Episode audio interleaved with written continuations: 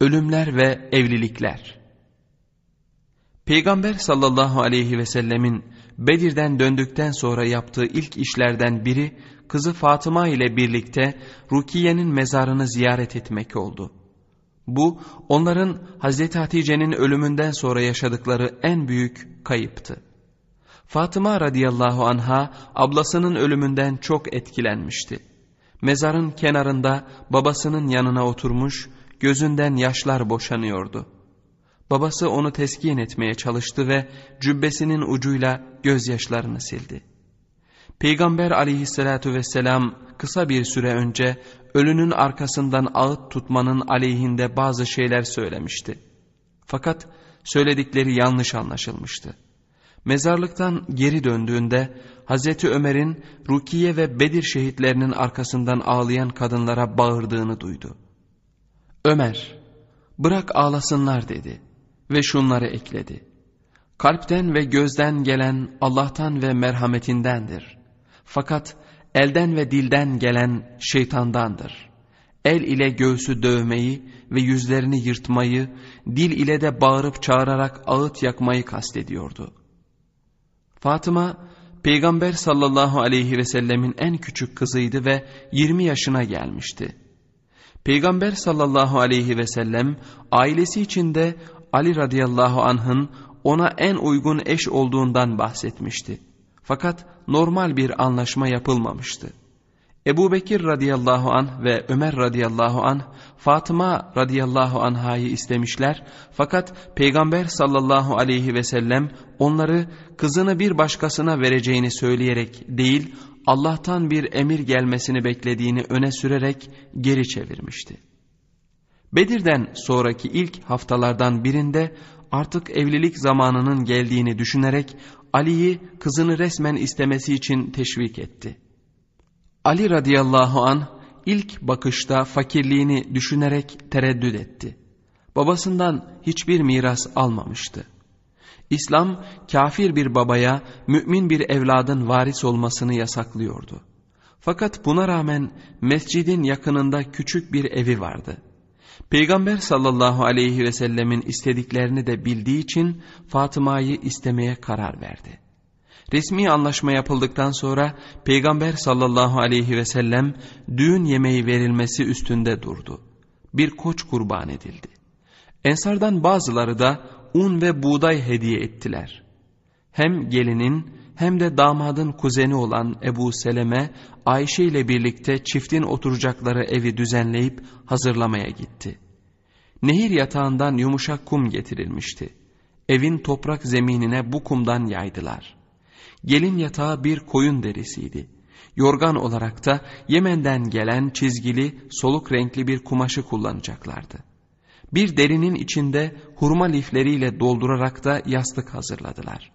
Daha sonra asıl yemeğin yanı sıra misafirlere verilmek üzere incir ve hurma hazırlayıp su kabını su ile doldurdular.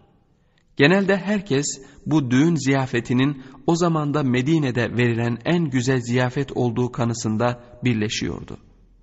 Peygamber sallallahu aleyhi ve sellem artık misafirlerin çifti yalnız bırakmaları gerektiğini gösteren bir işaret olarak ayağa kalktı ve Ali'ye kendisi geri dönene dek karısına yaklaşmamasını söyledi. Bütün misafirler gittikten sonra geldi.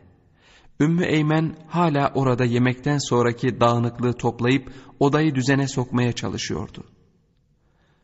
Peygamber sallallahu aleyhi ve sellemin hayatında sadece söz konusu kişinin paylaştığı birçok özel olay vardır.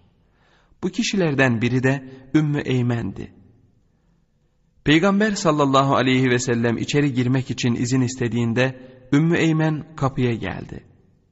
Hazreti Peygamber kardeşim nerede diye sordu. Ümmü Eymen anam babam sana feda olsun ey Allah'ın Resulü dedi. Kızını onunla evlendirdiğin halde o senin nasıl kardeşin olur?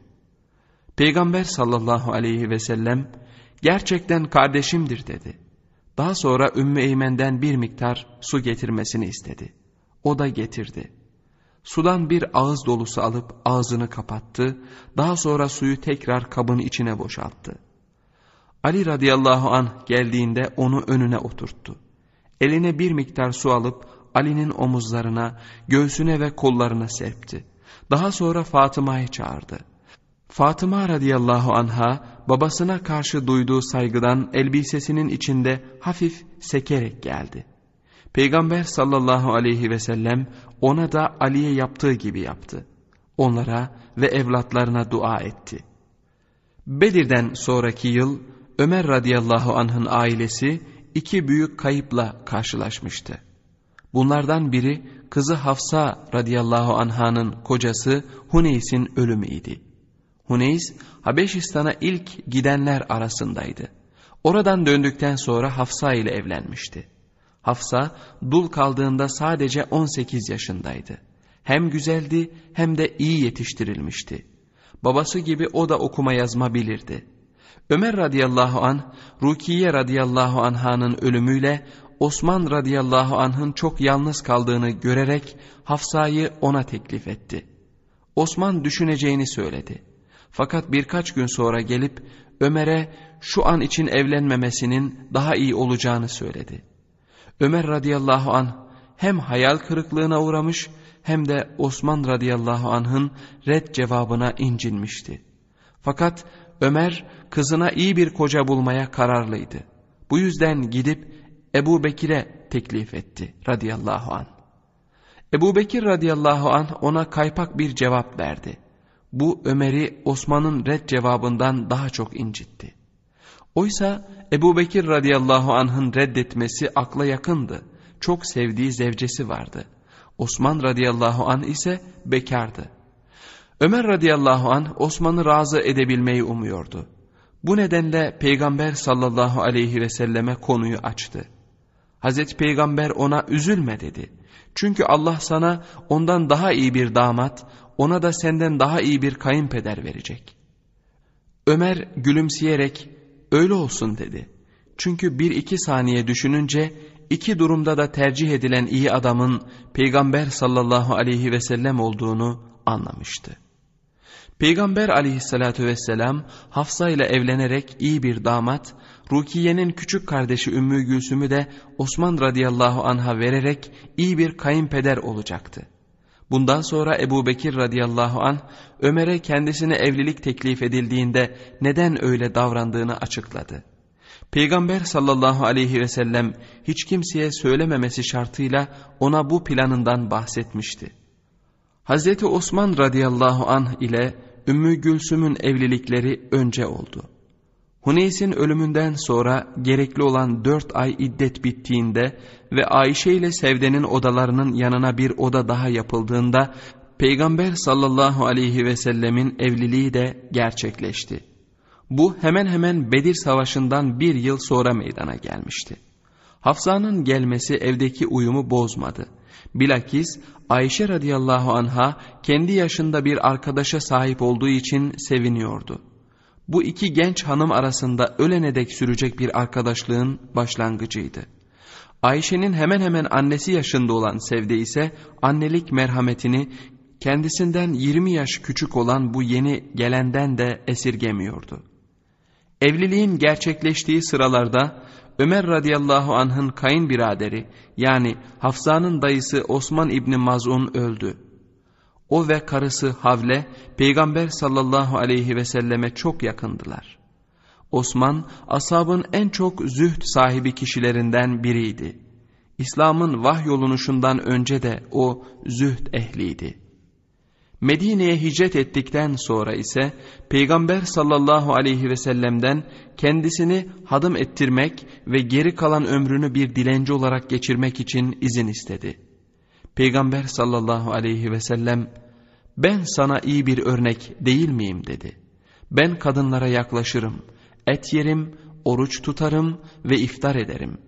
Kendisini veya diğer insanları hadım eden bizden değildir.''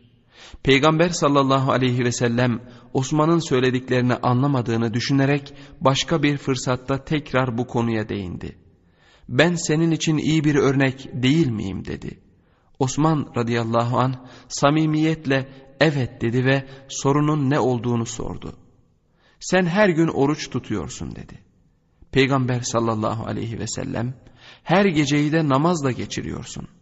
Osman birçok kez Peygamber sallallahu aleyhi ve sellemin gece namazının ve orucun faziletlerini saydığını bildiği için evet elbette öyle yapıyorum dedi.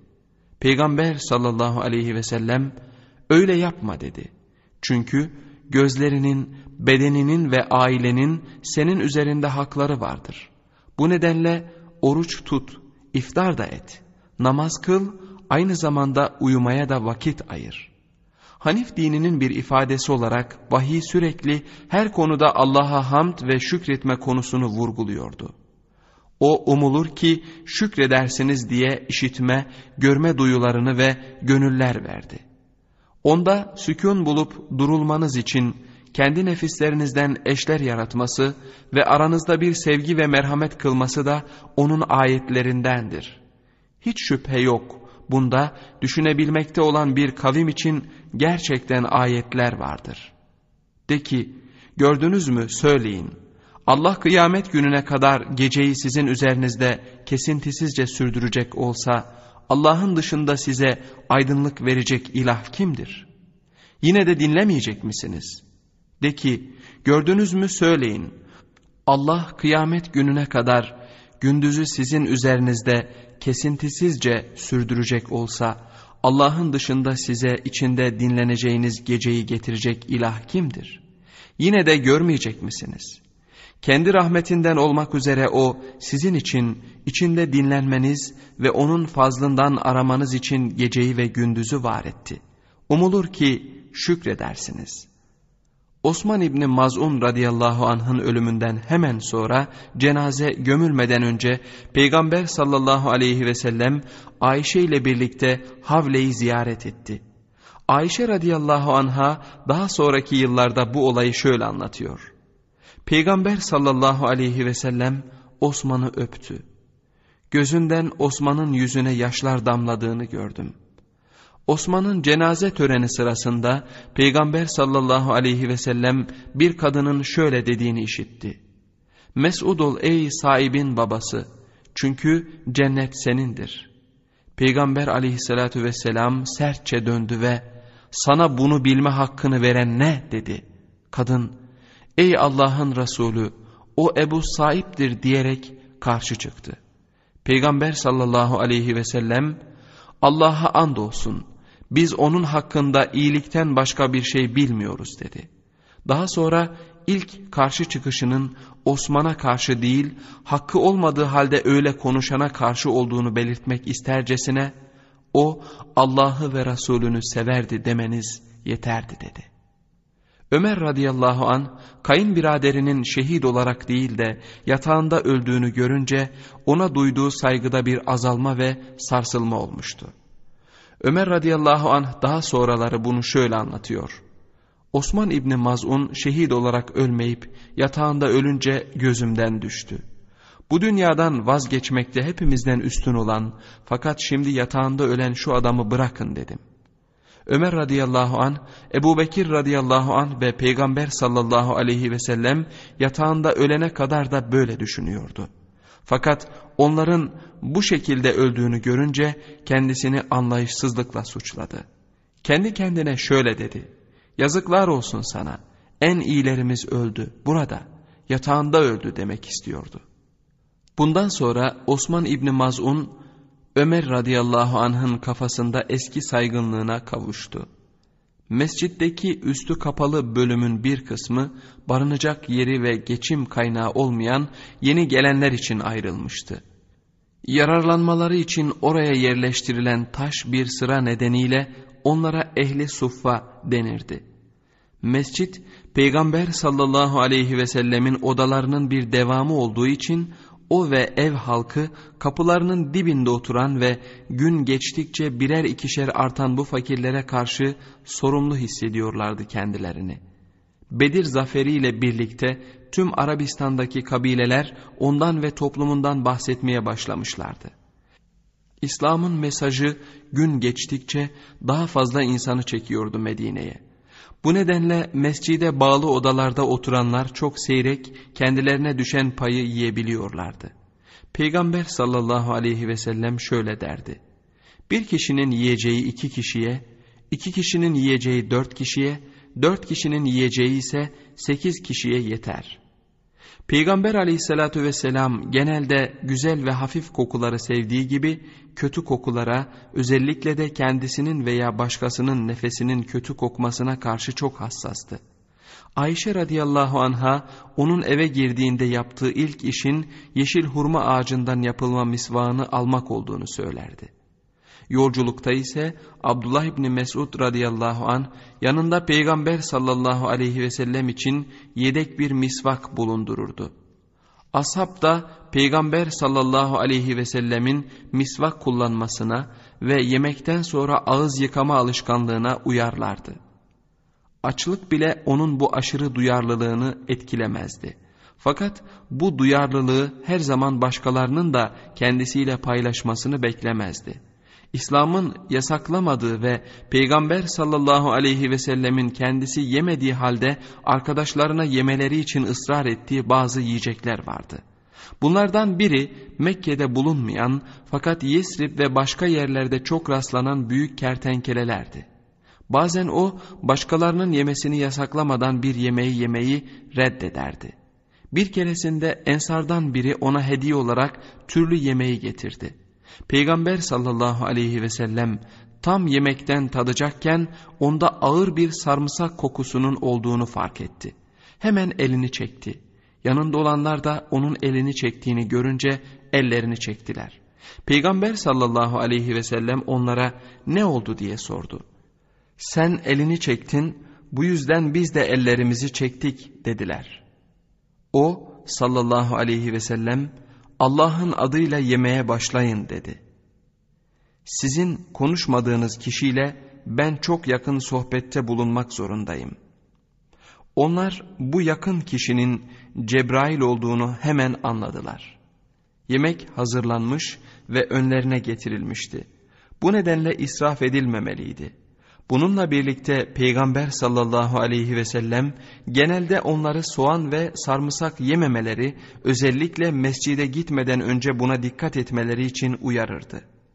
Fatıma radıyallahu anha evlenmeden önce bir bakıma ehli suffaya ev sahipliği yapıyordu. Fedakarlıklar Peygamber sallallahu aleyhi ve sellem ve ailesinin güncel hayatının bir parçası olduğu halde Fatıma şimdiye kadar eksikliğini hiç hissetmediği bir sorunla karşı karşıyaydı. O hiçbir zaman kendisine yardım eden ellerin eksikliğini duymamıştı. Kardeşi Ümmü Gülsüm'ün yanı sıra Ümmü Eymen de her an yanında hazırdı. Ümmü Süleym 10 yaşındaki oğlu Enes radıyallahu anh'ı Peygamber sallallahu aleyhi ve selleme hizmetçi olarak vermişti. Enes yaşının ötesinde düşünce ve akıl sahibi bir çocuktu. Annesi Ümmü Süleym ile ikinci kocası Ebu Talha da her an yardıma hazır bir şekilde beklerlerdi. İbni Mesud ise ev halkından biri sayılabilecek kadar Peygamber sallallahu aleyhi ve selleme yakındı. Abbas da kısa bir süre önce Mekke'ye döndükten sonra kölesi Ebu Rafi'yi Peygamber sallallahu aleyhi ve selleme hediye olarak göndermişti. Peygamber sallallahu aleyhi ve sellem onu azat etmiş fakat özgürlüğüne kavuşması onu Allah'ın Resulüne hizmet etmekten alıkoymamıştı. Bir de uzun süreden beri onların hizmetine koşan Osman İbni Maz'un'un dul eşi Havle vardı.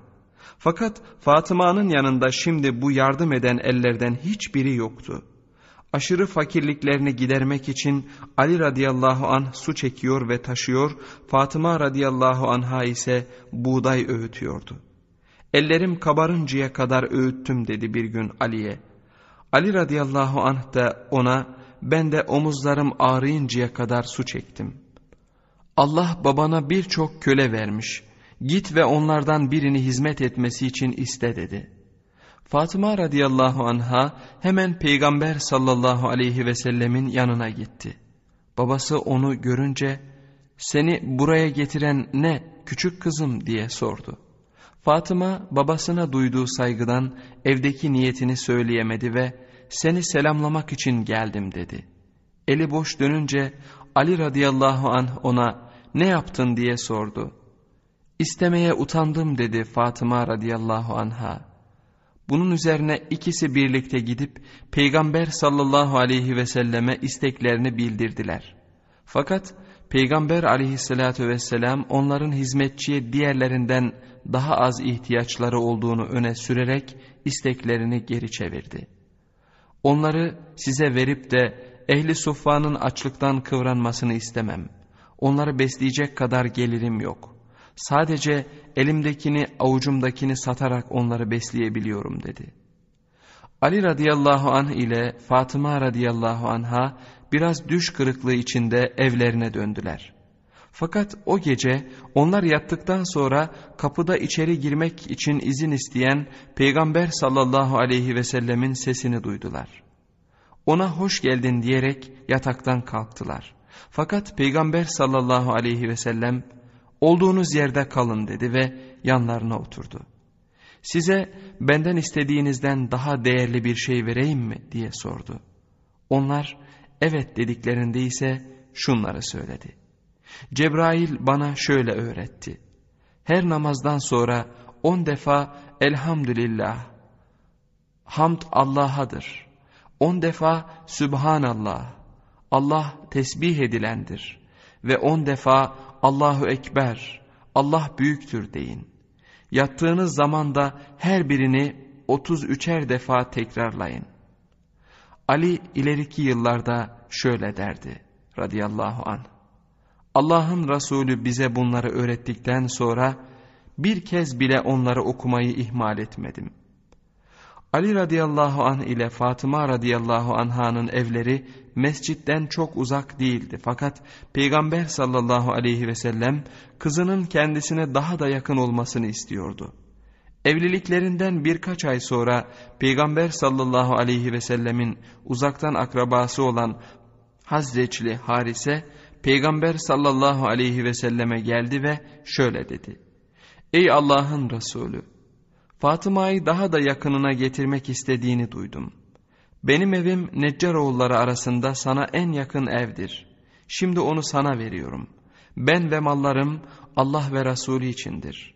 Benden bir şeyler alırsan almamandan daha çok sevinirim. Peygamber sallallahu aleyhi ve sellem ona dua etti ve hediyesini kabul etti.''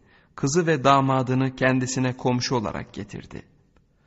Harise'nin cömertliğiyle Medine'de gerek kendisine gerekse diğerlerine karşı gösterilen cömertliğe çok seviniyordu. Fakat o sırada meydana gelen bir olay düş kırıklığı yarattı. Peygamber sallallahu aleyhi ve sellem Eysli Ebu Lübabe'yi takdir ederdi. Bedir Savaşı sırasında onu Medine'de kendisini temsil etmesi için Revha'dan geri göndermişti. O yılın sonlarına doğru Ebu Lübabe'nin velayetinde bulunan bir yetim Peygamber sallallahu aleyhi ve selleme geldi. Velisinin kendisine ait olan bir hurma ağacına sahip çıktığını söyledi. Ebu Lübabe'ye haber gönderdiler. Ebu Lübabe ağacın kendisinin olduğunu iddia etti. Gerçekten de öyleydi. Peygamber sallallahu aleyhi ve sellem meseleyi öğrenince Ebu Lübabe'nin lehine karar verdi. Fakat uzun süreden beri ağaca sahip olduğuna kendisini alıştıran yetim çok üzülmüştü. Bunu gören Peygamber sallallahu aleyhi ve sellem Ebu Lübabe'den ağacı kendisine hediye olarak vermesini istedi. Fakat Ebu Lübabe kabul etmedi. Peygamber sallallahu aleyhi ve sellem ''Ey Ebu Lübabe o zaman ağacı bu yetime hediye et.'' cennette karşılığını bulursun dedi. Fakat olaylar Ebu Lübabe'nin duygularını etkilemişti. Bu nedenle yine kabul etmedi.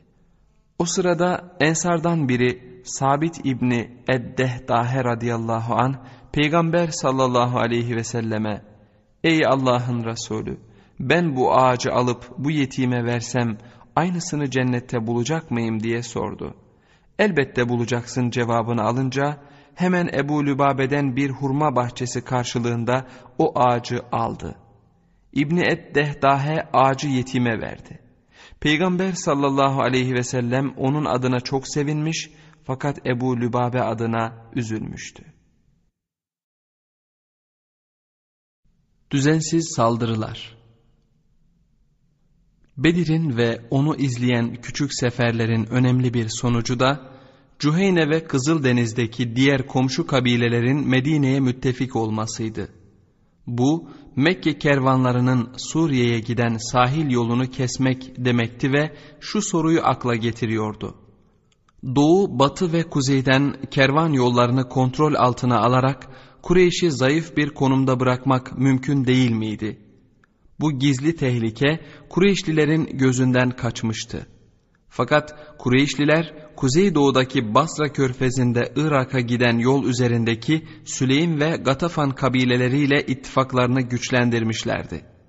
Bu kabileler Mekke ve Medine'nin doğusundaki Necd ovasında yaşıyorlardı. Mekke'den giden kervanlar yedinci konaklarını Süleym kabilesinin verimli topraklarında yapıyorlardı. Kureyşliler özellikle bu kabileyi Yesrib sınırlarını yağmalama konusundaki hiçbir fırsatı kaçırmamaları için teşvik ediyorlardı. Bunu takip eden aylardan birinde Peygamber sallallahu aleyhi ve sellem Vaha'nın doğusunda yapılacak olan üç saldırıya karşı uyarı aldı. Bu saldırılardan ikisini Süleym, birini Gatafan kabilesi yapacaktı.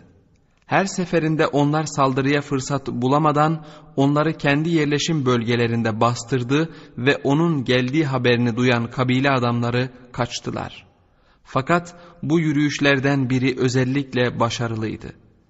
Gatafan kabilesinin salebe ve muharip kollarına karşı yapılan yürüyüşte Peygamber sallallahu aleyhi ve sellem Necd'in kuzeyindeki kayalıklarda gizlenen bu bedevileri salebeden Müslüman olmuş bir bedevinin rehberliğinde bastırmak istedi.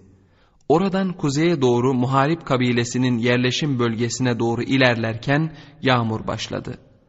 Aralarında Peygamber sallallahu aleyhi ve sellemin de bulunduğu bir grup adam sığınmaya fırsat bulamadan ıslandılar. Peygamber sallallahu aleyhi ve sellem adamlardan biraz uzaklaştı, bir ağacın yanında soyunup giyeceklerini ağaca astı ve kurumasını bekledi. Ağacın altında yatarken onu uyku bastırdı. Onların bu hareketleri görmedikleri birçok kişi tarafından gözleniyordu. Peygamber sallallahu aleyhi ve sellem uyandığında karşısında kılıcını çekmiş bir adam buldu. Adam Peygamber aleyhissalatu vesselamın haber aldığı saldırıdan sorumlu olan muharibin şefi Dusur idi. Ey Muhammed dedi sallallahu aleyhi ve sellem. Bugün seni bana karşı kim koruyacak? Peygamber sallallahu aleyhi ve sellem Allah dedi. Bunun üzerine Cebrail aleyhisselam beyazlar giymiş bir adam olarak göründü ve adamı göğsünden geriye doğru itti. Kılıç Dusur'un elinden düştü. Peygamber sallallahu aleyhi ve sellem de kılıcı aldı. Cebrail Dusur'un önünden kayboldu. Dusur bir melek gördüğünü anlamıştı. Peygamber sallallahu aleyhi ve sellem seni bana karşı kim koruyacak diye sordu. Dusur hiç kimse dedi ve şu sözlerle devam etti. Allah'tan başka ilah olmadığına ve Muhammed sallallahu aleyhi ve sellemin Allah'ın Resulü olduğuna şehadet ederim. Peygamber aleyhissalatü vesselam adama kılıcını geri verdi. Birlikte Müslümanların kamp yerine gittiler ve Dusur'a din konusunda bilgi verildi. Dusur daha sonra kabilesinin yanına döndü ve onlara İslam'ı tebliğ etmeye başladı. Ordu Necd'den dönene dek Kâb İbni Eşref Mekke'den ayrılmış ve Medine'den çok uzakta olmayan Beni Nadır kabilesi arasındaki evine ulaşmıştı. Onun Kureyş'i öç almaya teşvik eden şiirlerinin yanı sıra Peygamber sallallahu aleyhi ve sellemi ve arkadaşlarını aşağılayan şiirleri de vardı. Arabistan'da tutulan bir şair insanların tümünün görünüşünü temsil ediyordu denebilir. Çünkü böyle bir şairin mısraları dilden dile dolaşırdı. Şair eğer iyi ise iyilik kaynağı, kötü ise de kötülük kaynağı olurdu. Bir gün Peygamber sallallahu aleyhi ve sellem şöyle dua etti. Ya Rabbi beni Kâb İbni Eşref'ten kurtar. Sen dilediğinden kurtarırsın. O hem kötülük yayıyor hem de kötü şiirler okuyor. Ve yanındakilere kim bana bu kadar kötülük yapan İbni Eşref'e karşı çıkar? İlk gönüllü Evsli Sa'd İbni Muaz radıyallahu anh'ın kabilesinden Muhammed İbni Mesleme radıyallahu anh idi. Peygamber sallallahu aleyhi ve sellem ona sağda danışmasını söyledi ve dört gönüllü daha buldu. Bu beş gönüllü yalan söylemeden, hile yapmadan İbni Eşref'e yaklaşılamayacağını biliyorlardı. Aynı zamanda Peygamber sallallahu aleyhi ve sellemin bunları yasakladığından da haberdardılar. Bu yüzden Peygamber sallallahu aleyhi ve selleme gittiler ve ona zihinlerini meşgul eden bu konuyu açtılar. Hazreti Peygamber onlara amaçlarına ulaşmak için her şeyi söylemekte serbest olduğunu ve Kâb'ın da kendilerine savaş açtığını söyledi. Kâb'ı aldatarak evinden dışarı çıkardılar ve öldürdüler. Paniğe kapılan Nadir Yahudileri Peygamber sallallahu aleyhi ve selleme gittiler ve başkalarından birinin sebepsiz yere öldürüldüğünü söylediler. Peygamber sallallahu aleyhi ve sellem gelenlerin çoğunun Kâb gibi İslam'a düşman olduklarını biliyordu. Bunu hayal kırıklığı içinde kabul etmek zorunda kaldı. Fakat Yahudilere düşmanca düşüncelere hoşgörü gösterilse de düşmanca etkinliklere hoşgörü gösterilemeyeceği bildirilmeliydi. Eğer o da kendisi gibi düşünen diğerleri gibi davransaydı haince öldürülmezdi. O bizi incitti ve aleyhimizde şiir yazdı. Sizden hanginiz bunu yaparsa öldürülecektir. Daha sonra Peygamber sallallahu aleyhi ve sellem onları bağlılık anlaşmasından başka özel bir anlaşma yapmaya davet etti. Onlar da kabul ettiler. Savaş hazırlıkları Mekkeliler Kızıldeniz kervan yolunu kaybettiklerini üzüntüyle fark ettiler. Tek seçenek olan diğer yolun ise bir dezavantajı vardı. Necd'den geçen yola kuyular çok uzaktı. Fakat yaz ayları yakın olduğu için kervana su taşıyan birkaç deve ekleyerek yolu güvenilir hale sokmak mümkündü. Kureyşliler Irak'a yüz bin dirhem değerinde gümüş eşya taşıyan zengin bir kervan göndermek istiyorlardı. Kervan Safvan'ın yönetiminde yol alacaktı. Medine Yahudilerinden bazıları bunu duymuş ve aralarında konuşuyorlardı. O sırada Ensardan biri onların söylediklerine kulak misafiri oldu ve duyduklarını hemen Peygamber sallallahu aleyhi ve selleme haber verdi. Peygamber sallallahu aleyhi ve sellem Zeyd radıyallahu anh'ın kumandanlık yeteneği olduğunun farkındaydı. Bu nedenle onu yüz atlının kumandasında kervanın yolunu kesmek üzere yol üzerindeki su kaynaklarından biri olan Kerede'ye gönderdi. Ordunun küçük olması Zeyd'in planını uygulamasını kolaylaştırıyordu. Ani ve görünmeden kervana saldırdılar. Bu ani saldırıdan korkan Safvan ve adamları kaçtılar. Zeyd ve adamları yükleriyle birlikte tüm develeri alarak zafer içinde Medine'ye döndüler. Birkaç da köle elde etmişlerdi. Kerede felaketi Mekkelilerin Bedir'den beri süren savaş hazırlıklarının hızlandırılmasına neden oldu. Haram ay olan Recep'le birlikte kış mevsimi ve milattan sonra 625 yılı geçmiş oldu. Bunu takip eden ayda Hafsa ile Peygamber sallallahu aleyhi ve sellem evlendiler. Ramazanın ve orucun gelişiyle birlikte Müslümanlar büyük bir sevinç daha yaşadılar. Fatıma radıyallahu anha bir erkek çocuğu dünyaya getirmişti. Peygamber sallallahu aleyhi ve sellem çocuğun kulağına ezan okudu ve ona güzel anlamına gelen El Hasan adını verdi. Dolunay çıktığında yani ayın ortalarında Bedir'in yıl dönümü yaşandı. O ayın sonunda Peygamber sallallahu aleyhi ve sellem Mekke'den Medine'ye gelen bir atlının getirdiği bir mektup aldı. Mektup amcası Abbas'tandı. Medine'ye doğru yola çıkan 3000 kişilik orduyu haber veriyordu. 700 zırhlı ve 200 atlıları vardı.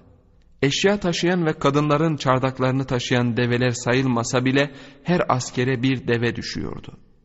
Mektup Medine'ye ulaştığında Kureyş ordusu yola çıkmıştı. Ebu Süfyan kumandan olarak yanına karısı Hindi ve ikinci karısını da almıştı. Safvan da onun gibi iki karısını getirdi. Diğer liderler ise eşlerinden sadece birini getirmişlerdi. Muhtimin oğlu Cübeyr Mekke'de kalmış fakat tüm Habeşistan'ı soydaşları gibi cirit atmakta usta olan kölesi Vahşi'yi göndermişti. Vahşi'nin attığı cirit hedefinden çok seyrek şaşardı. Cübeyr ona şöyle demişti. Eğer benimkine karşılık Muhammed sallallahu aleyhi ve sellemin amcası Hamza'yı öldürürsen seni serbest bırakacağım. Hint bunu duymuştu. Ordu konakladığında kampta ne zaman vahşiyi görse ona şöyle diyordu. Ey karanlıkların babası git onu söndür ve sonra zevkle seyret. Vahşiye sahibinin ödülünün yanı sıra kendisinin de ödül vereceğini söylemişti. Ensar ve muhacirlerin düşman gelmeden önce daha bir haftaları vardı. Bu süre içinde şehir duvarları dışında vahanın çeşitli yerlerinde yaşayanlar hayvanlarıyla birlikte şehrin içine yerleştirilmeliydi. Bu görev yerine getirildi ve şehir duvarları dışında ne bir at, ne bir deve, ne de bir koyun kalmadı. Bundan sonra yapılacak iş Mekkelilerin planlarını öğrenmekti. Onların sahildeki batı yolunu takip ettikleri haberi geldi. Bu sırada içeriye doğru yöneldiler ve Medine'nin beş mil kadar batısında konakladılar. Daha sonra kuzeybatıya birkaç mil yol aldılar ve Medine'ye kuzeyden bakan Uhud dağının eteklerindeki düzlüğe kamp kurdular. Peygamber sallallahu aleyhi ve sellemin gönderdiği haberciler Ertesi sabah düşman sayısının gerçekten mektuptaki gibi olduğu haberiyle geri döndüler. Kureyş'in yanı sıra Sakif kabilesinden yüz adamla birlikte Kinane ve diğer müttefiklerinden temsilciler vardı. Üç binden fazla deve ve iki yüz at tüm otlağı ve henüz hasat edilmeyen ekinleri yiyorlardı. Kısa bir süre sonra oralarda yeşillikten eser kalmayacaktı. Orduda hemen saldırma belirtileri görülmüyordu. Bununla birlikte o gece şehrin etrafına asker yerleştirildi. Biri Evsli, diğeri Hazreçli olan iki saat yani İbni Muaz radıyallahu an ve İbni Ubade radıyallahu an Peygamber sallallahu aleyhi ve sellemin kapısı dışında beklemek gerektiğine karar verdiler. Useyd ve bir grup askerle gece Peygamber sallallahu aleyhi ve sellemin kapısında nöbet tuttular. Peygamber sallallahu aleyhi ve sellem henüz silahlarını kuşanmamıştı. Fakat rüyasında kendisini zırh giymiş bir halde bir koçun üstünde giderken gördü. Elinde bir kılıç vardı. Kılıca baktığında içinde bir diş, etrafında da kendisinin olduğunu bildiği bir grup büyükbaş hayvanın kurban edildiğini gördü. Ertesi sabah rüyasını arkadaşlarına anlattı ve onu şöyle yorumladı. Zırh Medine'dir. Kılıcın içindeki diş bana yöneltilecek olan bir darbeyi, kurban edilen hayvanlar da asabımdan öldürülecek olanları temsil ediyor. Benim üzerine bindiğim koç ise inşallah öldüreceğimiz kafirlerin bölük başkanını belirtiyor. Peygamber sallallahu aleyhi ve sellemin ilk düşüncesi şehrin dışına çıkmayıp içten bir savunma mekanizması kurmaktı. Bununla birlikte kendi görüşüne diğerlerinin de katılıp katılmayacaklarını öğrenmek amacıyla meseleyi istişare etmek için arkadaşlarını topladı. İlk konuşan İbni Ubey oldu. Bizim şehrimiz bize karşı hiçbir zaman saldırıya meydan bırakmayan bakire bir şehirdir. Biz bu şehirden büyük kayıplar olmaksızın hiçbir düşmana saldırı için çıkmadık. Bu şehre saldıranlar ise hep büyük kayıplarla karşılaştılar. O halde ey Allah'ın Resulü onları bırak ne yaparlarsa yapsınlar. Orada kaldıkça felaket onların olacaktır.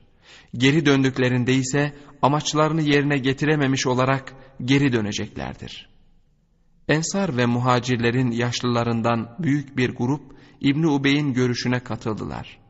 Bunun üzerine Peygamber sallallahu aleyhi ve sellem Medine'de kalın, kadın ve çocukları kalelere koyun dedi. O böyle konuşunca gençlerden çoğunun şehrin dışına yürüme taraftarı olduğu açığa çıktı. Birisi, ey Allah'ın Resulü dedi, bizi düşmanın yanına götür. Onların bizim korktuğumuzu ve zayıf olduğumuzu düşünmelerine izin verme. Bu sözler meclisin her tarafından takdir dolu mırıltılarla desteklendi. Çoğu aynı şeyleri tekrarladı. Bazıları eğer bu kez mahsullerinin böyle harap edilmesine izin verirlerse bunu gelecekte Kureyşlilere aynı şeyi yapmaya teşvik etmekten başka bir işe yaramayacağı görüşünü savundular. Hamza ve Saad İbni Ubade gibi deneyimli kişiler de bu görüşü desteklemeye başlamıştı. İçlerinden biri, Bedir'de 300 adamın vardı. Allah sana onlara karşı zafer verdi. Şimdi ise daha çok adamımız var. Hem de düşman ayağıyla kapımıza dek gelmiş. Yine Allah'a dua ediyor ve zafer vereceğini ümit ediyoruz dedi. Daha sonra yaşlı bir adam olan Evsli Haysem'e ayağa kalktı. Daha önce de anlatılan savunmada kalmanın dezavantajlarından bahsetti. Sonra kişisel bir konuyu açıkladı. Oğlu Sa'd radıyallahu an Bedir'de şehit düşen birkaç Müslümandan biriydi. Geçen gece rüyamda dedi, oğlumu gördüm. Görünüşü çok güzeldi. Cennet bahçeleri arasında ona her istediğinin verildiğini gözledim. Bize gel ve cennette arkadaşımız ol. Rabbimin bütün vaatlerinin hak olduğunu gördüm dedi. Ben yaşlıyım ve Rabbime kavuşmak istiyorum. Ey Allah'ın Resulü! Allah'a dua et de bana şehitlik ve cennette saatla buluşmayı nasip etsin. Peygamber sallallahu aleyhi ve sellem Hayseme için dua etti. Şüphesiz bunu içinden okudu. Çünkü kaynaklarda duanın nasıl olduğu kaydedilmemiş.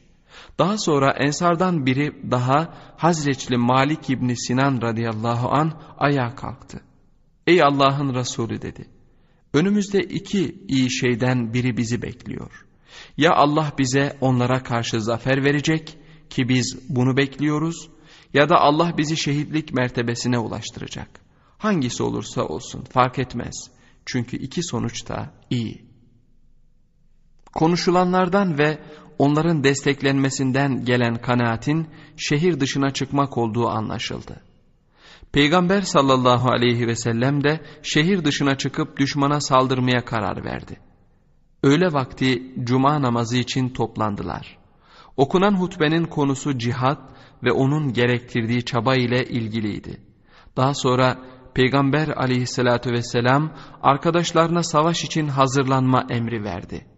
Namazdan sonra Peygamber sallallahu aleyhi ve sellemin arkasında iki adam önemli kararlar almak için ona danışmak üzere bekliyorlardı. Bunlardan biri kendini İbrahim dininin temsilcisi kabul eden Ebu Amir'in oğlu Hanzala idi. Babasının şimdi Uhud'da düşman kampları arasında olduğundan haberi yoktu. O gün Hanzala'nın birkaç hafta öncesinde belirlenmiş olan düğün günüydü.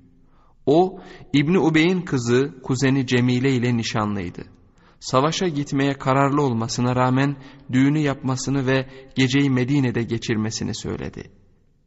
Güneş doğmadan önce çatışma başlamayacağına göre Hanzala radıyallahu an ertesi sabah orduya yetişebilirdi. Ordunun hangi yollardan geçtiğini araştırarak onlara ulaşması mümkündü. Diğer adam Hazret kabilelerinden Beni Selimeli Abdullah İbni Amr radıyallahu anh'tı. O üç yıl kadar önce putperest olarak hac yolculuğuna çıkıp Mina'da Müslüman olan ve daha sonra ikinci akabede Peygamber sallallahu aleyhi ve selleme biat eden adamdı.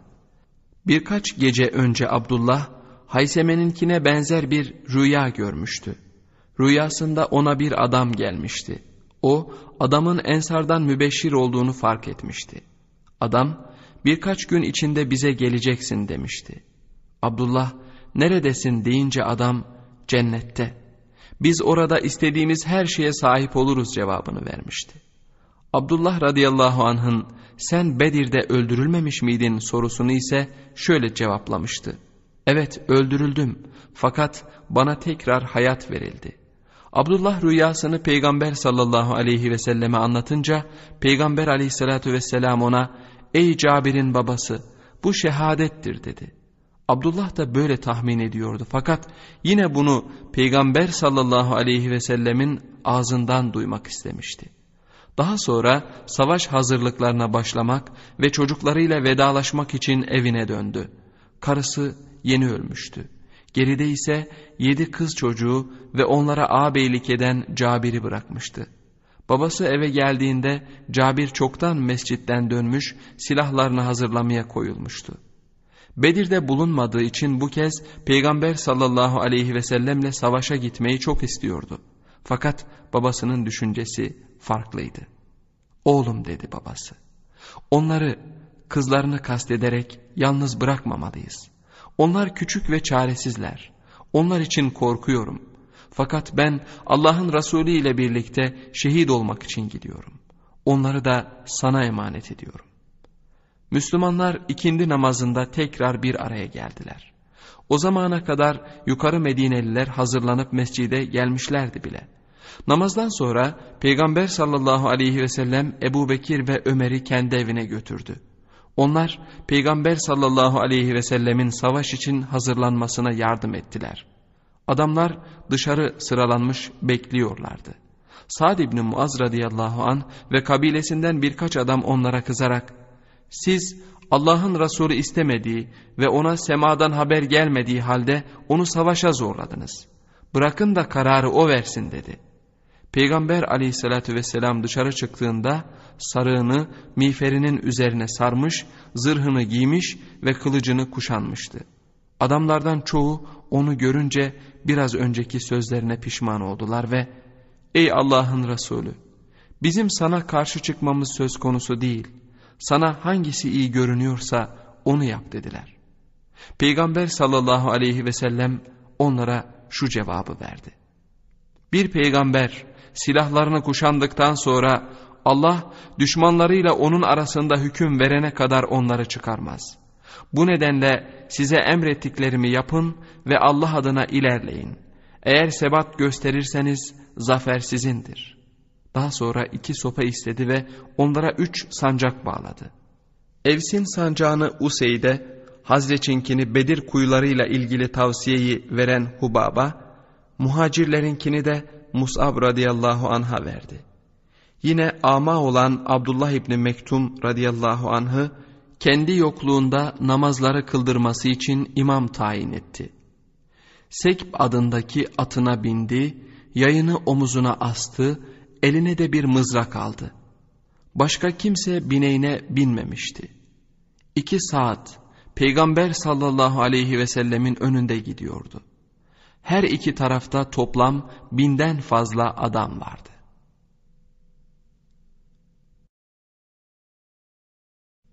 Uhud'a yürüyüş Ordu Medine ile Uhud'un ortasındaki Şeyheyne ulaşıncaya kadar güneş batmaya başlamıştı. Bilal ezan okudu. Namazdan sonra Peygamber sallallahu aleyhi ve sellem orduyu gözden geçirdi. O zaman yaşları küçük olmasına rağmen savaşa katılmak isteyen sekiz çocuğu fark etti. Aralarında sadece 13 yaşında olan Zeyd'in oğlu Üsame radıyallahu anh ve Ömer radıyallahu anh'ın oğlu Abdullah da vardı. Peygamber sallallahu aleyhi ve sellem bu sekiz çocuğa Medine'ye geri dönmelerini emretti. Onlar karşı çıktılar. Ensardan biri Evs'in Harise kolundan olan 15 yaşındaki Ebu Rafi'nin iyi bir ok atıcısı olduğuna dair Peygamber sallallahu aleyhi ve sellemi ikna etti. Bu yüzden Rafi'nin kalmasına izin verildi.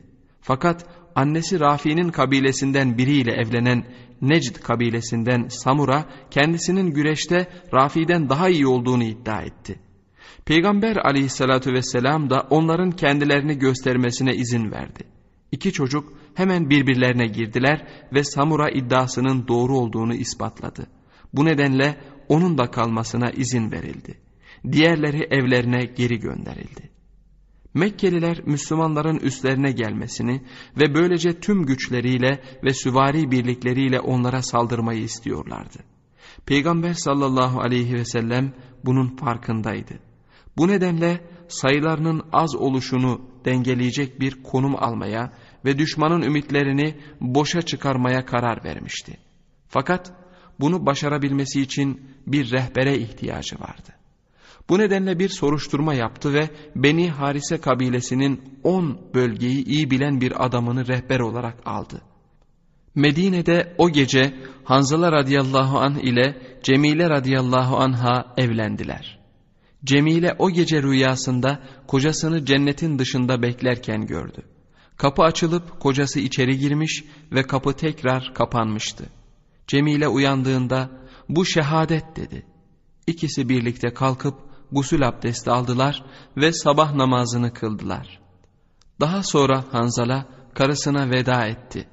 Fakat karısı ona sarıldı ve bırakmadı. Bunun üzerine tekrar yattılar. Daha sonra Hanzala kendisini karısının etkisinden kurtarıp gusül abdesti alacak kadar bile beklemeden silahlarını aldı, zırhını giydi ve evden ayrıldı.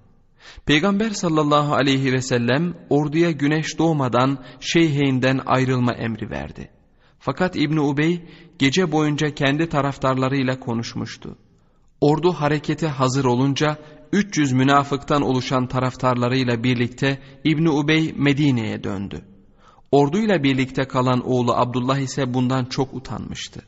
İbni Ubey ayrılmadan önce Peygamber sallallahu aleyhi ve sellemle konuşmadı bile. Kendisine nereye gittiğini soran ensardan bazılarına ise şu cevabı verdi. O bana karşı çıktı ve değersiz adamların sözüne uydu. Bu kötü seçilmiş noktada hayatlarımızı feda etmemiz için bir neden göremiyorum. Cabir'in babası Abdullah onların arkasından gitti ve şöyle bağırdı. Allah aşkına peygamberinizi ve halkınızı düşman karşısında terk etmeyin. Onlar sadece şu cevabı verdiler. Eğer savaşacağınızı bilseydik sizi terk etmezdik. Fakat çatışma olacağını tahmin etmiyoruz. Abdullah, ey Allah'ın düşmanları dedi. Allah peygamberini sizsiz de zafere ulaştıracaktır. Sayıca 700'e inen ordu düşmana doğru biraz ilerledi. Daha sonra hala karanlıkta sağa dönüp volkanik bir kaya yığınından geçerek Uhud eteklerine ulaştılar. Tekrar dönüp kuzeybatıya doğru yöneldiler. Şafağın sönük ışıklarında Mekke kampını biraz sollarında, biraz da aşağılarında görünceye dek ilerlediler. Daha sonra yine ilerleyip düşmanla Uhud dağı arasındaki yerlerini aldılar. Ne yapması gerektiğine karar veren Peygamber sallallahu aleyhi ve sellem bineklerden inme ve konaklama emri verdi. Bilal radıyallahu anh ezan okudu ve hepsi arkaları Uhud dağına dönük olarak sıralanıp sabah namazını kıldılar. Savaşın konumu da bu şekilde olacaktı. Çünkü düşman kendileriyle Mekke arasında yer alıyordu. Namazdan sonra Peygamber sallallahu aleyhi ve sellem onlara şöyle hitap etti. Gerçekten bugün siz karşılığı ve ecri bol olan bir gündesiniz. Ne yaptığının farkında olan ve nefsini sabır, sebat, gayret ve istekle buna adayan kişi için büyük mükafatlar vardır. Peygamber aleyhissalatü vesselam konuşmasını bitirdiğinde henüz Medine'den yeni gelen Hanzala yanına geldi ve onu selamladı. Peygamber sallallahu aleyhi ve sellem en iyi okçuları seçiyordu. Bunların arasında kendine en çok yakın olanlar Zeyd, Zühre kabilesinden kuzeni Sa'd ve Osman İbni Maz'un'un oğlu Saib idi. Okçuların arasında 50 kişiyi seçip esas gücün sol tarafındaki tepeye yerleştirdi. Onların başına da Evsli Abdullah İbni Cübeyr radıyallahu anh'ı lider olarak görevlendirdi. Onlara bazı emirler verdi ve şöyle dedi. Oklarınızla bizi onların atlılarından koruyun. Onların arkamızdan dolaşıp bize saldırmasına izin vermeyin. Savaş bizim lehimize de gitse, aleyhimize de gitse yerinizden ayrılmayın. Eğer düşmanı yendiğimizi görürseniz bunda bizim de payımız olsun demeyin. Eğer öldürüldüğümüzü görürseniz yardıma gelmeyin. Bir başka zırh giyerek eline bir kılıç aldı ve salladı. Bu kılıcı hakkıyla birlikte kim alacak diye sordu. Ömer radıyallahu an hemen almak üzere ilerledi fakat peygamber sallallahu aleyhi ve sellem yüzünü ondan çevirdi ve tekrar bu kılıcı hakkıyla kim alacak diye sordu. Zübeyir radıyallahu an almak istediğini söyledi fakat peygamber sallallahu aleyhi ve sellem yine yüzünü çevirdi ve sorusunu üçüncü kez tekrarladı. Hazreçli bir adam olan Ebu Dücane onun hakkı nedir ey Allah'ın Resulü dedi. Peygamber aleyhissalatü vesselam onun hakkı düşmanla kılıcın ağzı eğilene dek savaşmandır dedi. Ebu Dücane onu hakkıyla birlikte alıyorum dedi. Peygamber sallallahu aleyhi ve sellem de kılıcı ona verdi. Onun kırmızı sarığı Hazreç arasında ölüm sarığı olarak meşhurdu. Miğferinin üstüne bu sarığı taktığında bunun düşman üzerine ölüm saçmak anlamına geldiğini herkes biliyordu. Onun saflar arasında bu niyetle kılıcını salladığını görünce Peygamber sallallahu aleyhi ve sellem bu buradaki ve bu zamandaki durum hariç Allah'ın yasakladığı ve sevmediği bir durumdur dedi. Uhud Savaşı Güneş yükselmiş ve Kureyşliler saflarını düzene sokmuşlardı. Her iki tarafta yüzer atlı vardı.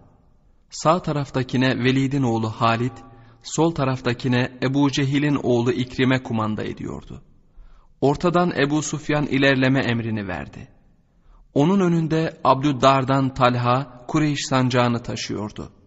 Talha'nın iki kardeşi ve dört oğlu gerektiğinde sancağı almak için onun yakınında yer alıyorlardı. Talha ve kardeşleri kabileleri için o gün zafer kazanmaya kararlıydılar.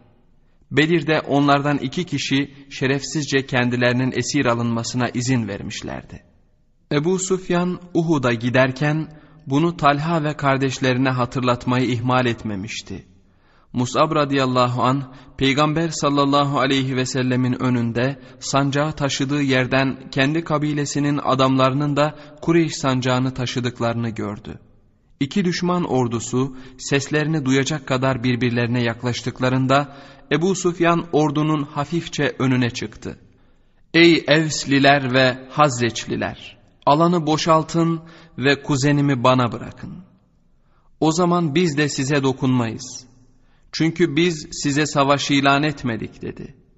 Fakat Ensar ona yüksek sesle hakaret ederek cevap verdi. Daha sonra Mekke saflarından bir adam öne atıldı. Hanzala radıyallahu an öne çıkanın babası olduğunu görünce çok şaşırdı. Adam, ey Evsliler, ben Ebu Amir'im dedi. Ebu Amir bir zamanlar çok güçlü olan nüfuzunun bir anda yok olduğuna inanamıyordu. Bu nedenle Kureyşlilere kabilesine kendisini tanıtır tanıtmaz bütün adamlarının kendi safına geçecekleri konusunda söz vermişti. Ensar ise onu taşlayarak karşıladı. Mekke ordusu tekrar ilerleme düzenine girdi. Hint tarafından yönetilen kadınlar da deflere, zillere vurarak ve şarkı söyleyerek ilerliyorlardı. Ey Abdüddar sülalesi ileri! Ey gerideki safların bekçileri ileri! Her kılıç darbesiyle ölüm saç! Kadınlar düşmana yeteri kadar yaklaştıklarını anlayınca davullarını döverek savaş zamanının geldiğini ilan ediyorlardı. Erkekler kadınların önüne geçti. Daha sonra Hint, önceki bir savaşta başka bir Hint tarafından okunan şarkıyı söylemeye başladı. İlerleyin, o zaman sizinle övünürüz ve yumuşak halılar sereriz. Fakat eğer geri dönüp kaçarsanız sizi terk ederiz. Sizi terk ederiz ve sevmeyiz.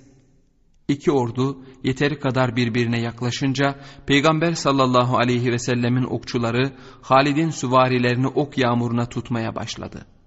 Kişneyen atların sesleri kadınların davul seslerini bastırdı. Mekke ordusunun orta kısmından Talha ileri doğru çıktı ve teke tek çatışma önerdi.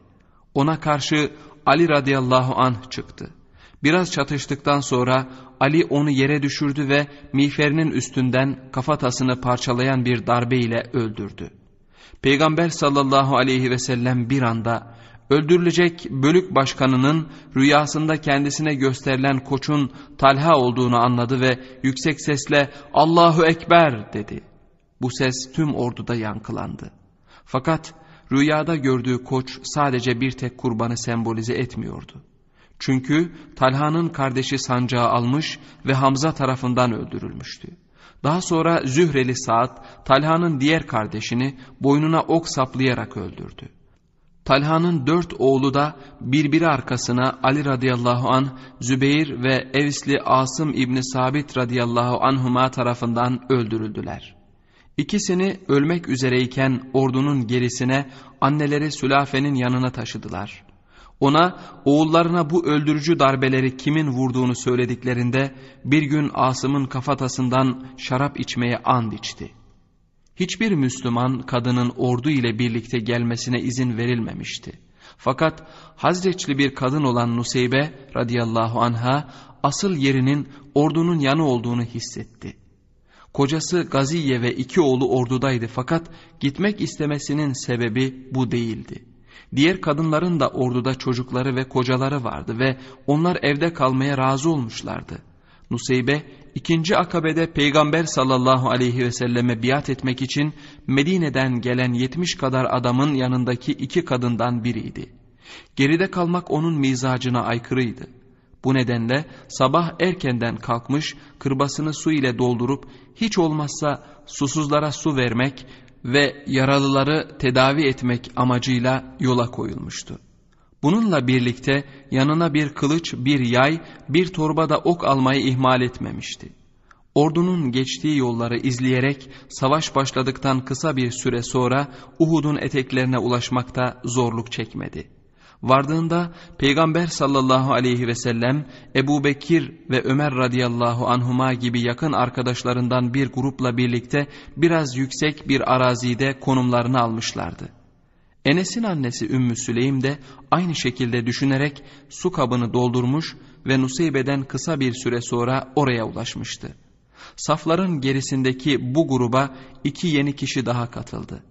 Vaha'nın batısındaki Bedevi kabilelerinden Muzeyneli iki adam kısa bir süre önce Müslüman olmuş ve Mekkelilerin saldırısından habersiz bir şekilde Medine'ye gitmişti. Şehri yarı boş görünce sebebini öğrenmişler ve hemen Uhud'a doğru yola çıkmışlardı. Uhud'a vardıklarında Peygamber sallallahu aleyhi ve sellemi selamladılar ve kılıçlarını çekerek safların arasından ilerlediler. Ebu Dücane radıyallahu an kırmızı sarığıyla verdiği sözde durmuştu. Zübeyir daha sonraları şöyle itiraf ediyordu. Allah'ın Resulü kılıcı bana değil de Ebu Dücane'ye verince içimden kırılmış kendi kendime şöyle demiştim. Ben onun babasının kız kardeşi Safiye'nin oğluyum ve Kureyşliyim. Ona gidip diğer adamdan önce kılıç istedim fakat o kılıcı bana değil de ona verdi. Allah'a andolsun Ebu Dücane'nin ne yaptığını izleyeceğim ve onu izledim.'' Zübeyir daha sonra Ebu Dücane'nin her önüne geleni kendisi bir biçici, kılıcı da bir tırpanmış gibi nasıl kolayca öldürdüğünü ve Peygamber sallallahu aleyhi ve selleme verdiği sözü nasıl yerine getirdiğini anlattı. Sonunda kendisinin de Allah ve Resulü daha iyi bilir demek zorunda kaldığını söyledi. Görünüşü çok etkileyici ve iri olan Hint hala erkeklerin arasında onları savaşmaya teşvik ediyordu. Bir ara onu erkek sanan Ebu Dücane radıyallahu anh'ın kılıcından zor kurtuldu. Ebu Dücane'nin kılıcı tam kafasının üstündeyken Hint haykırdı. Onun bir kadın olduğunu anlayan Ebu Dücane de yanındaki erkeğe döndü ve ona vurdu.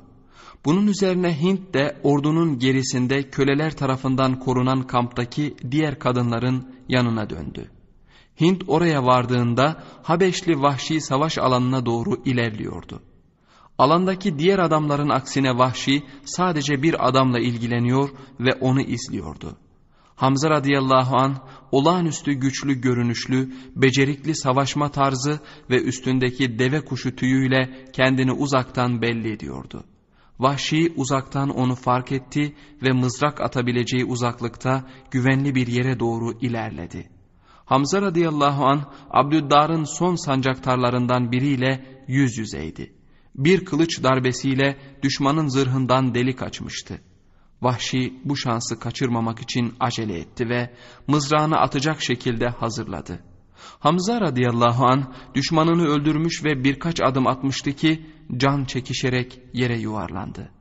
Vahşi onu hareketsiz kalana dek bekledikten sonra mızrağını çekti ve bütün hızıyla kampa gitti. Kendi kendine şöyle diyordu. Yapmak istediğim şeyi yaptım. Onu sadece özgürlüğüm için öldürdüm. Hamza radıyallahu anh'ın şehit olması Mekke ordusunun verdiği kayıplarda değişik neden olmadı. Neden olmadı. Öldürülen yedi sancaktarın kölelerinden bir başka bir Habeşli sancağı kendisi aldı fakat bir müddet sonra hemen öldürüldü. Hamza radıyallahu anh'ın deve kuşu tüyü görünmemesine rağmen Ebu Dücane, Zübeyir ve Ensar'la muhacirlerden diğerleri o günün parolası olan emit, emit, öldür, öldür sözlerinin canlı şekilleri gibi düşmana ölüm saçıyorlardı. Onlara karşı kimse duramıyordu. Ali'nin beyaz sorgucu, Ebu Dücane'nin kırmızı sarığı, Zübeyir'in parlak sarı sarığı ve Hubab'ın yeşil sarığı gerilerdeki saflara güç veren zafer bayrakları gibiydi. Ebu Süfyan ortada cesurca dövüşen Hanzala'nın darbesinden zor kurtuldu. Hanzala tam ona vuracakken Leisli bir adam Hanzala'yı mızrağıyla yere düşürdü. İkinci bir mızrak darbesiyle de öldürüldü. Mekkeliler kamplarına doğru kaçıştıkça savaş alanı Peygamber sallallahu aleyhi ve sellemin bulunduğu yerden uzaklaşıyordu. Peygamber sallallahu aleyhi ve sellem kendi adamlarının kazandığını anlamasına rağmen savaşın ayrıntılarını göremiyordu. Fakat bir an gözlerini sanki kuşları seyrediyormuş gibi göklere çevirdi. Bir müddet seyrettikten sonra yanındakilere arkadaşınızı Zalayı kastediyordu, melekler yıkıyor dedi. Daha sonraları bir açıklama istercesine bu olayı Cem'i anlattı. Güle yer arasında bunu aldıkları suyu gümüş kan melekin hanzalı yıkadıklarını gördüm. Meleklerin hanzalayı yıkadıklarını gördüm. Bunun üzerine Peygamber Peygamber sallallahu aleyhi ve selleme gördüğü rüyayı ve kocasının nasıl savaşa geç kalma korkusuyla her zaman aldığı gusul abdestini almadan yola koyulduğunu anlattı. Müslümanlar düşman saflarının tümünün kırıldığı noktaya kadar ilerlediler. Düşman kampına giden yol açılmıştı. Ganimet almak isteyenler de kampa doğru ilerliyorlardı. Seçilen elli okçu Peygamber sallallahu aleyhi ve sellemin solunda biraz uzaktaydılar. Peygamber sallallahu aleyhi ve sellemle okçular arasında zemin önce alçalıyor sonra da onları yerleştirdiği bölgede yükseliyordu. Okçular ilk saflardaki arkadaşlarının ganimet kazanmak için giriştikleri çabayı görebiliyorlardı. Bundan dolayı okçular da savaş alanına gitmek istediler. Liderleri Peygamber sallallahu aleyhi ve sellemin ne olursa olsun yerlerinden ayrılmamaları gerektiğine dair emrini hatırlattı. Fakat onlar dinlemediler. Savaş bitti ve kafirler kaçtı dediler.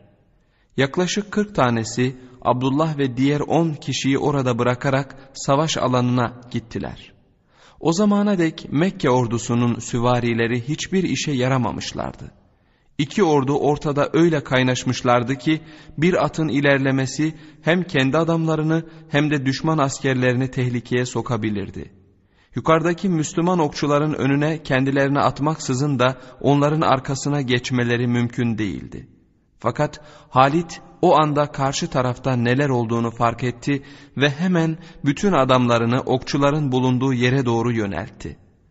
Abdullah ve adamları onları ilk önce oklarıyla durdurmaya çalıştılar.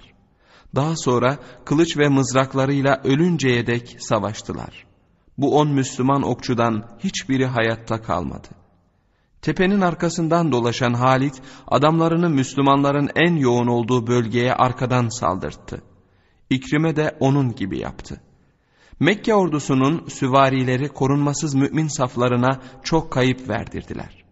Ali ve arkadaşları artık yüzlerini yeni düşmana çevirmişlerdi. Kaçan kafirlerden bir kısmı da gelip müminlere arkadan saldırıyordu. Savaş naraları birdenbire değişti ve Kureyşlilerin ''Ey Hubal, ey Uzza'' sesleri alanı doldurdu. Atlıların saldırısından kurtulan ve geride kalan Müslümanların çoğu korkmuşlar ve sığınma umuduyla dağa doğru kaçmışlardı. Peygamber sallallahu aleyhi ve sellem onları geri çağırdı. Fakat onlar Peygamber aleyhissalatu vesselamın sesine karşı sağır, zihinleri de kaçmaktan başka her türlü düşünceye kapalıydı. Müslümanların çoğu savaş alanındaydı. Fakat daha önceki cesaretleri kırılmış ve sayıca düşmandan çok az kalmışlardı. Adım adım Uhud'a Peygamber sallallahu aleyhi ve sellemin bulunduğu yere doğru geri çekilmek zorunda kaldılar. Peygamber sallallahu aleyhi ve sellem ve içinde iki kadının da bulunduğu grup düşmanın üstüne arka arkaya ok yağdırıyordu. Savaş aleyhine dönmeye başladığında ilk düşünceleri Peygamber sallallahu aleyhi ve sellemi korumak olan birçok Müslüman da yanlarına gelip onlara katılmıştı. Onlara ilk katılanlar arasında Muzeyneli iki adam Vehb ve Haris vardı.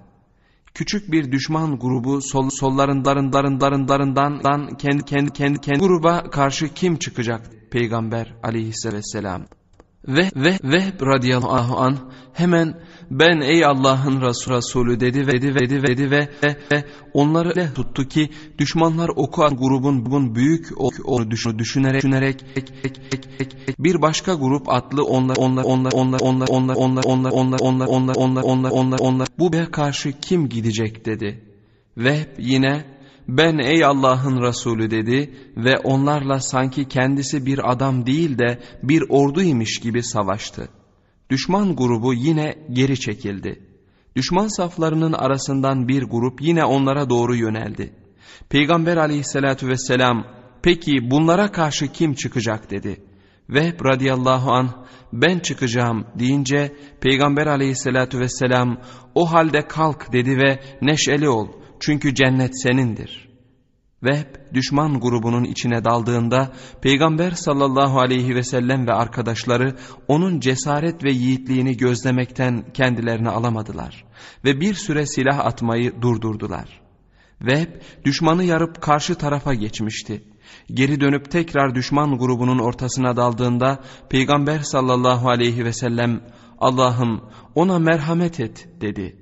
Vehb düşmanlarla her taraftan yaralanıp şehit oluncaya kadar savaştı. Daha sonra onu bulduklarında üzerinde yirmi mızrak yarası vardı. Kılıç darbelerinden başka bir tek mızrak darbesi bile onu öldürmeye yetecek kadar derindi. Onun bu şekilde dövüştüğünü görenler onu hiçbir zaman unutmadılar. Hazreti Ömer radıyallahu an sonraki yıllarda şöyle derdi. Ölümler arasında en çok Muzeyneli arkadaşımın ölümü gibi ölmek isterdim. Zühreli Saad da 10 yıl sonra hala Peygamber sallallahu aleyhi ve sellemin vehbe verdiği cennet müjdesini duyar gibi olduğunu söylerdi. Müslümanlar geriye çekildikçe kalabalık da tepeye doğru yaklaşıyordu. İki tarafın savaş naralarının yanı sıra tek tek savaşçıların kişisel çağrılarını da duymak mümkündü ok atarken, kılıç darbesi vururken ve teke tek karşılaşmaya davet ederken iki taraftan da al işte ben falan falanım diye sesler yükseliyordu.''